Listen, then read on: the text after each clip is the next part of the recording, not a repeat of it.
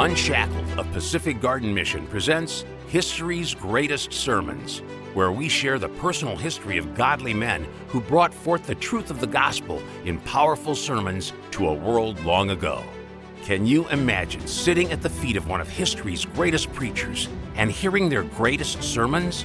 Picture yourself on an old wooden pew in Charles Spurgeon's London church or perched in a tree in the fields of a George Whitefield revival, or striding down the sawdust trail at a Billy Sunday prayer meeting.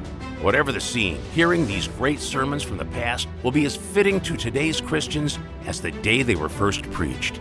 And now, here are your hosts, Tim Lundeen and Kelly Robbins.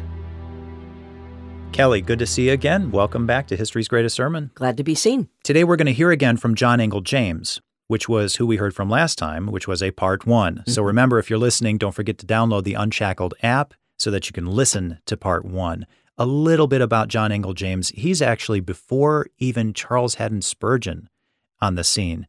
And uh, he wasn't popular as far as being a, a big, outspoken, charismatic individual but his writings made an impact. Mm. They were about everyday things. I, plenty of them were about scripture, mm-hmm. behavior, daily life stuff, and that just had such an impact. Yes. And that's who we're going to hear from today. Okay. John Angell James started us off, and he really talked about the importance of reading scriptures, how vital that is for godliness. We cannot just rely on heading to church and hearing a pastor mm. or a podcast, but we need to dig in for ourselves. He took a look at some basic excuses not understanding, not having time, right. needing some leadership, needing a guide of some sort. Right. And just really took care of the places where we go, eh, I can't, it's too difficult. He's saying, well, not so much. You've clearly got the time. You should have the interest. So let's move on. He's going to now talk about some ways to do it. He's got a few rules or guidelines. Okay? He talked about one of the rules in the first part of this talk, which was in the previous episode. And his first rule was that we should read scriptures intelligently. That means we should know the author's intent for the book. Mm-hmm. Why was it written? And some of the great, he kind of summed it up interestingly. He said, The object of faith, which is the death of Christ, the object of love, which is the image of Christ or us people, yes. and the object of hope, which is the return of Christ. Yes. An interesting summary and basically what we're to keep in mind every time we read the Bible. Yeah. Also, when we pick up the book, we should say to ourselves, this book is intended to form in me a particular character. Mm. I really liked it when he when he hit that, that point hard, yeah. saying, um, not just like, am I reading this and getting my minutes in, but it should leave us with a greater question. Can people tell that I've read the Bible?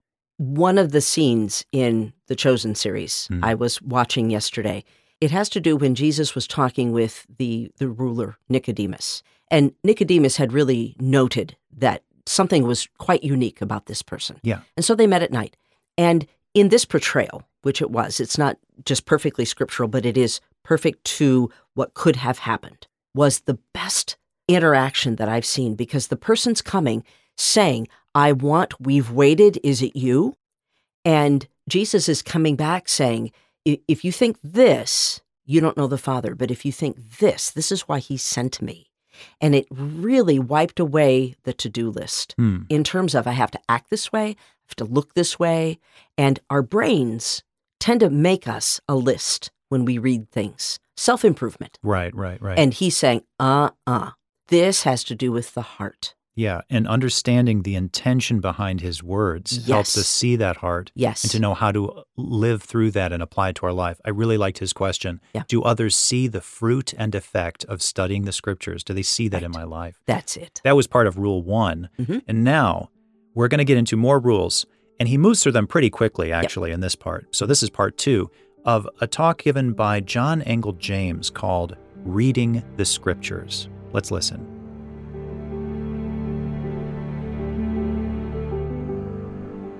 Rule 2 Read reverentially, remembering it is the Word of God. Let there be a Thus says the Lord sounding in your ears. Realize the fact that it is God speaking to you in every page. Read with that awe and reverence and trembling with which you would listen if Jehovah were speaking to you with an audible voice. I do not like to see the sacred volume treated with disrespect or irreverence, even in the manner of dealing with it or handling it, not from any superstitious feeling, as if there were sanctity in paper and printing, but there is in the contents, and as we are creatures of association of ideas, we are in danger of losing our reverence for the contents if we treat with disesteem the vehicle which conveys them. How would it aid us in the perusal of the Scriptures if we paused before we opened them and reflected thus? I am now going to hear God speak to me. Into what a posture of reverential attention would such a consideration place us? How would it solemnize our minds, check our levity, and prepare us to receive the truth with all its powerful and holy influence? Rule 3. Our perusal of the Scriptures should be habitual and constant and not merely occasional and accidental. Some rarely take up the Scriptures, but in a season of trial or difficulty, or a time of leisure, to while away an hour which they know not how otherwise to dispose of. This shows a great neglect, not to say contempt, of the Bible. The Scriptures should be the Christian's own book and his everyday book. There is never a day in his history when he does not need them and should not use them. David describes the good man as one who delights in the law of the Lord and meditates therein day and night, that is, every day and night. Never let a day pass without reading a portion of Holy Scripture and ever consider that one duty of the day, and an important one too, has been neglected if Scripture reading has been omitted. The truth of Scripture is the food of the mind and soul, and we should be as regular in the meals of the soul as in those of the body. Rule 4. Read the Word of God privately. Do not satisfy yourselves with what you hear at family prayer. You need opportunity for meditation, self application, self examination, self reproof, self stimulus, and indeed the whole business of self improvement. If you would perform this duty effectually and enjoy this privilege spiritually, you must have leisure and convenience to pause and ponder to say, My soul, mark that. You are lacking in this duty or committing this sin. This is a message from God unto you. This promise, great and precious as it is, belongs to you. This consolation is for you. Look at that glorious object of faith. Contemplate that boundless prospect of glory. Ah, you know not the secret of the Lord, which is with those who fear him, if there be nothing of this retirement, nothing of this self communion over the Bible. Rule number five Do not read at random, or trust to accident, as the Bible may open, for the portion you peruse, but read consecutively. You must not dip for a passage, or pick and choose for some comfortable text. This occasions a waste of time and leads to the neglect of a large portion of the Scriptures. Read regularly through some portion of the Word. Here, perhaps, a question will be asked whether it is desirable and a duty to read regularly through the whole Bible. I reply that some parts of the books of Moses, which contain what may be called the civil laws of the Jews, were intended, if not exclusively, yet principally for that people. And as they do not so much concern us as other parts, they need not, of course, be so often read. But even these are calculated, when read with a devout mind, to produce, as they were intended to produce, an impression of the holiness of God, the evil of sin, and the necessity of purity both of mind and conduct. Still, it must be admitted that there are other portions of Scripture, whatever important ends they were designed to serve, which tend far more to general edification than Numbers and Leviticus. While the Old Testament is by no means to be neglected, especially the Psalms, Proverbs, and the prophecies, yet more time should be given to the New Testament. Without intending to disparage any portion of the Holy Scriptures all of which were given by inspiration of God and are profitable for doctrine, for correction, for reproof, for instruction in righteousness, I may observe that the parts which should be most frequently read are the books of Job, Psalms, Proverbs, and Isaiah in the Old Testament, and the Gospels and Epistles in the New Testament. These should be read through in regular order, but still allotting more time to the New Testament than to the Old. To those who have much time at command, the Scripture should be taken up as a book of sacred science, as well as daily practice, to be studied with much devout and solicitous research, its chronology, geography, natural history, together with the history of the text, all might become matter of pleasant and profitable investigation. And what so worthy of it as that book which boasts of a divine authorship and was written by the finger of God? Horne's Introduction to the Study of the Scriptures is a compilation of inestimable value, and by those who can afford to purchase it and have the time to read it, would furnish a wide and instructive range of holy and delightful inquiry. How agreeable an exercise is it to compare spiritual things with spiritual, and to unlock the treasures of the Old Testament by the key of the apostolic writings, and thus to trace the harmony of God's gracious dispensations to the children of men as centering in the person and work of his Son. As to the study of the symbolical and unfulfilled prophecies contained in the books of Daniel and the Apocalypse, this, to all who have leisure, is not only a legitimate but a commendable subject of study, provided they conduct their inquiries with humility draw their conclusions with caution, hold their opinions with a recollection how liable they are to err, and express their views with that diffidence which the multitudinous varieties of sentiment on this obscure topic seem to require.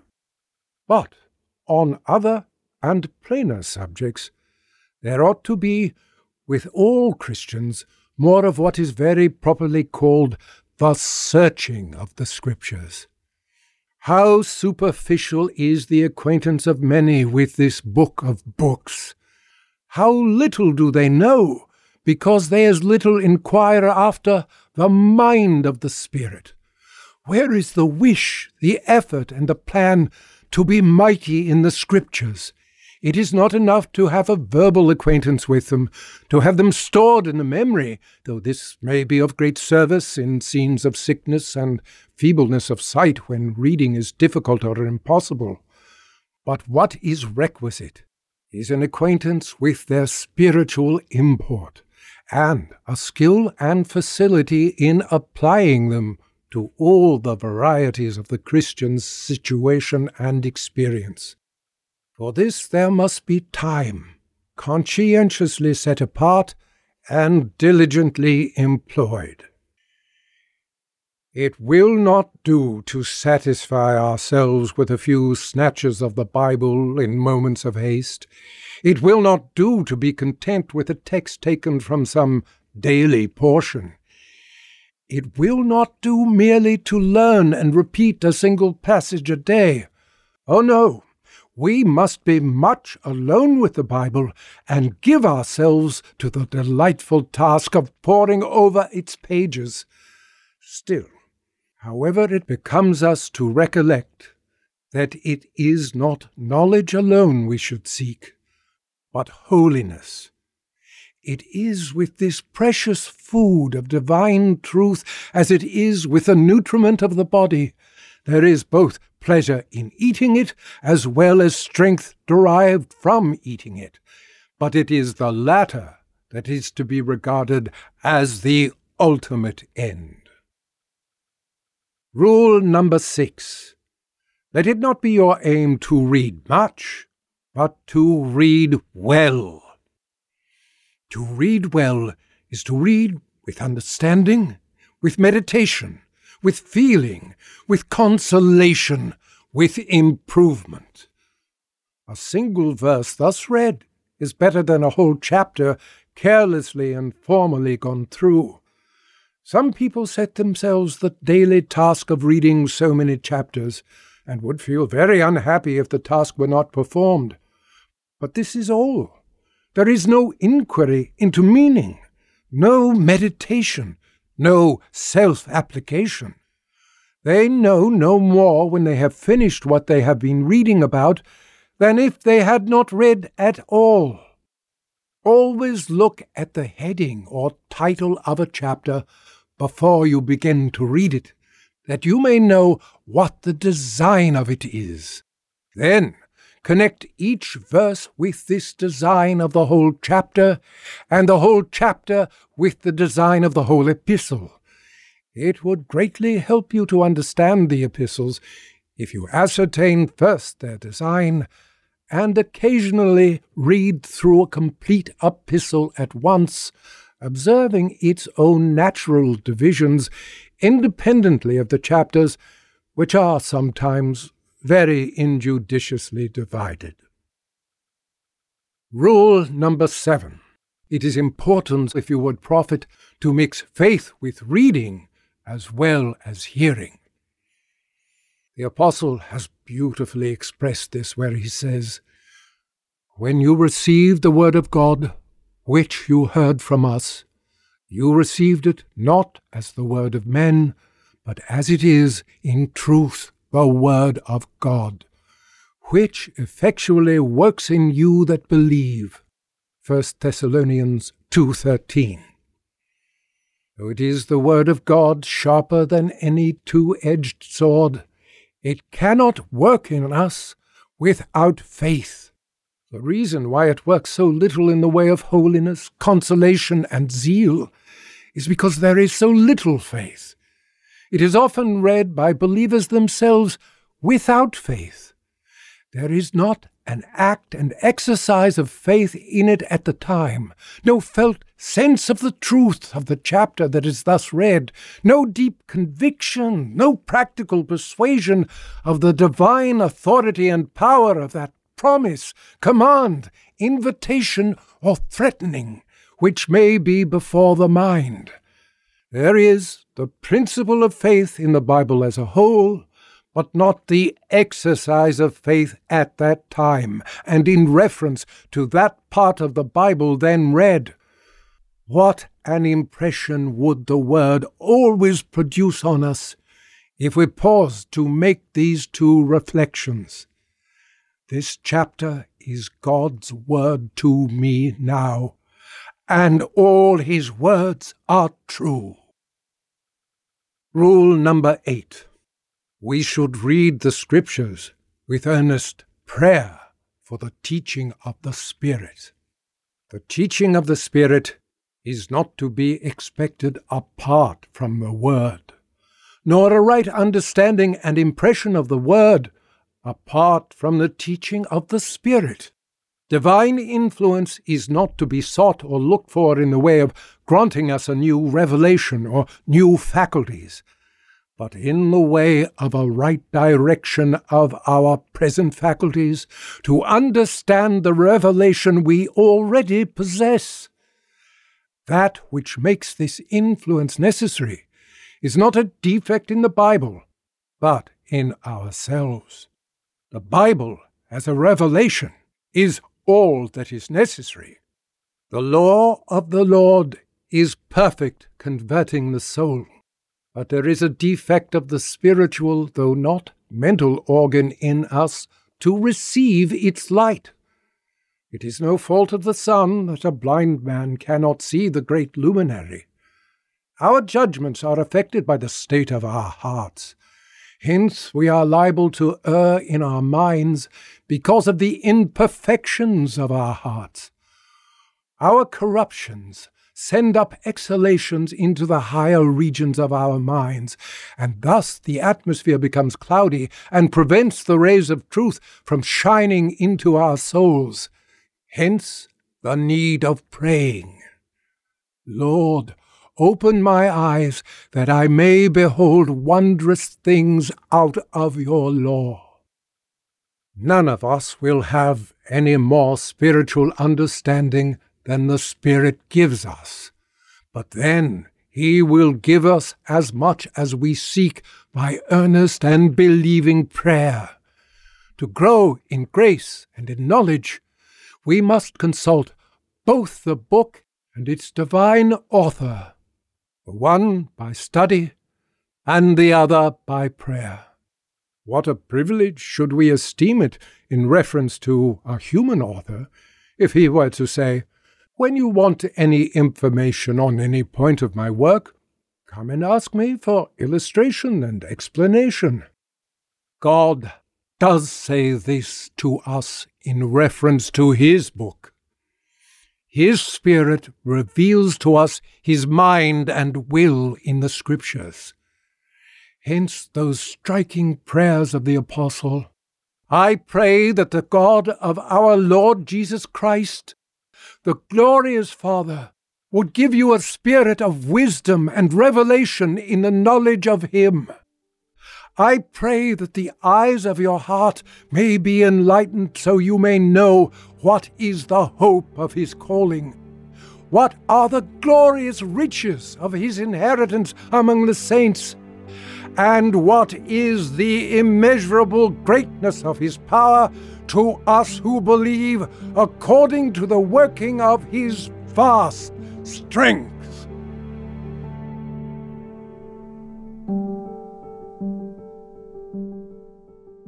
That was John Angell James, portrayed by Jim McCants. Lots of rulish guidelines. Yes. But these are actually bits of wisdom Yeah. as we tackle opening the Word of God. Yeah. Uh, of course, today we'd use a different word. We'd use Mhm. uh, suggestions or benefits of whatever. He just calls them rules. Yeah, rules which I are out. appreciate. I can appreciate that. Um, I don't think they were in any particular order. Mhm. I don't think he would have said, "Here's the, your uh, eight or nine rules, and and they must be done in this order, and these are more important than these." I think they're just great guidelines. And that first one he started with, of course, in part one, was knowing the intention of the author. yes. And in this part two, he starts with rule two, which was reverence, Mm. that respect and fear of the Lord. Mhm. That when we're reading His Word, it impacts how we take it in. I think that was powerful. yes. And it reverence is not a word we use a lot. No, It's that which we hold high. And so we need to walk in with that. Two talked about habits and constancy. yeah, So we need to keep coming because that, as we mentioned before, familiarizes you with what's happening, what's God saying, who's he saying it to, how's that impact me? Yeah, when he mentioned habitual, I thought, okay, yeah, so read all the time. And he kind of clarified it by saying it means you're intentional, Mm. not accidental. And I thought, oh, I accidentally read the Bible today. I think, yeah, I think I know what he means that we are intentional in the time we spend. And then he mentioned that uh, the rule of doing it privately. Mm. Uh, there's so many Bible studies and groups, small groups. Of course, there's Sunday morning sermons and stuff. And then he says, no, no, no, spend time privately. And the reasoning of it was that time you get in meditation, self application, self examination, and he says self reproof. Mhm. It's a lot easier to do when it's you and the Word of God, Yes. as opposed to in a group. We tend to, I don't know, filter or guard or like, well, I'm not going to really be honest with myself right now because there's a group of people here. We don't get to hide that way No. when we're reading privately. Yep, yep. And let's mention for just a moment devotionals per se. Yeah. It is great to have a devotional, and that gives you variety and some guidance, etc. But nothing replaces your time in God's Word. Yeah. Um, he says one of the rules is to read consecutively.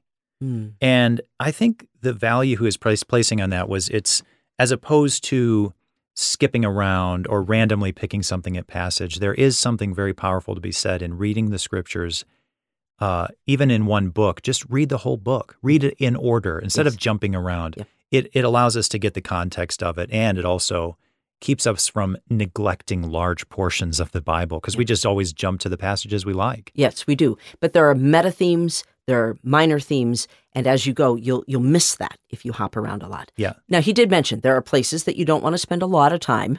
Yeah. Numbers and Leviticus. a little tangent of his Yeah. of uh, you should read the whole Bible, but if your habit is to read the whole Bible through every single time, there are probably passages that aren't going to minister to your spirit as much as maybe you need. Mm-hmm. Um, and he also touched on uh, it's okay to go through passages that have to do with deeper spiritual things, or even like Revelation or some of the prophets, where you're like, I don't understand Yeah. what half of this stuff is about. And I think he says that's okay. Yeah. Go to the Gospels, go to the epistles, go to the poets. Those are great spiritual foundations, but still read them in order. Yeah. It's Very not knowledge alone we should seek, but holiness. That was the point he made during that. And and there is where you can't leave off the Old Testament for the new either. You have to you get the sense of God's holiness in the Old Testament, and it comes about in the new. And for rule 6, don't just read a lot. Don't just make time, but read well. So if it takes you a long time to get through the whole Bible, I think that's perfectly fine. Yeah. If the Spirit moves you to dwell, to abide in a certain passage or section, do so. Yeah. His words were read with understanding, meditation, consolation, and improvement, Mm. rather than, like you said, ah, well, I read today, Yeah, or no, I did my no. chapter. No, you there's know. the, the Yeah. mental. And bring your faith. Yeah. Bring your faith while you're reading. See God's plan. See that God loves you. Put your weight on it as you do the chair you happen to be sitting in right now. The final rule he touched on, which is kind of getting to something that's impacting my life recently, is he says in Rule 8, read with earnest prayer. Mm. And you maybe have heard people say that, even some pastors, I should think all pastors in there before their sermon, they do a prayer and they say, you know, you know, uh, they pray the congregation would hear the word of God, not just the word of the pastor. A lot of pastors pray that on a Sunday morning, uh, but that we should do the same, Mm. that we should read with earnest prayer for the teaching of the Spirit Yes. um, not just open the Bible. And again, it's not a chore, but it's this reverent awe of the Word of God to me right now. Yes. And all of God's words are true. And so I pray and I say, okay, what, i- what am I supposed to pay attention to? That's a prayer I love uh, praying. God, help me to pay attention in whatever's going to happen. so if you are just starting this faith journey with your reading, simply pray that God would open your eyes to understand. And as you continue in that, he will show you more and more and more, as you're mentioning. Yeah. Our prayer should be that we should take in more scripture. Mhm. It should not just be a daily thing and a task, but a life giving thing, just as much as eating or sleeping or taking in any other piece of uh, information we take in. Um, we've got plenty of time to read the Word of God. We do. Maybe we don't always understand it, but we have to spend more time in it to familiarize ourselves with the Word of God. You know, there's a saying about uh, any relationship. It's not going to end up being a solid relationship unless you hit that point of not understanding or the need for forgiveness. And that happens. With God, it's the same. He brings us to the place where we begin to understand our true need. And then you move forth. If you get to that and stop, it'll never be. Again, just as a reminder, this was part two. If you want to hear part one, go ahead and download the Unshackled app or at unshackled.org. And remember, we'd like to hear from you as well. Send us an email to podcast at unshackled.org. We'd love to hear from you. This has been History's Greatest Sermons, an unshackled production of Pacific Garden Mission, produced and directed by Timothy Gregory. To hear more Unshackled content, you can download our app. Get it for free at any of the major app stores. For more information, visit unshackled.org. Join us next time as we experience another one of history's greatest sermons.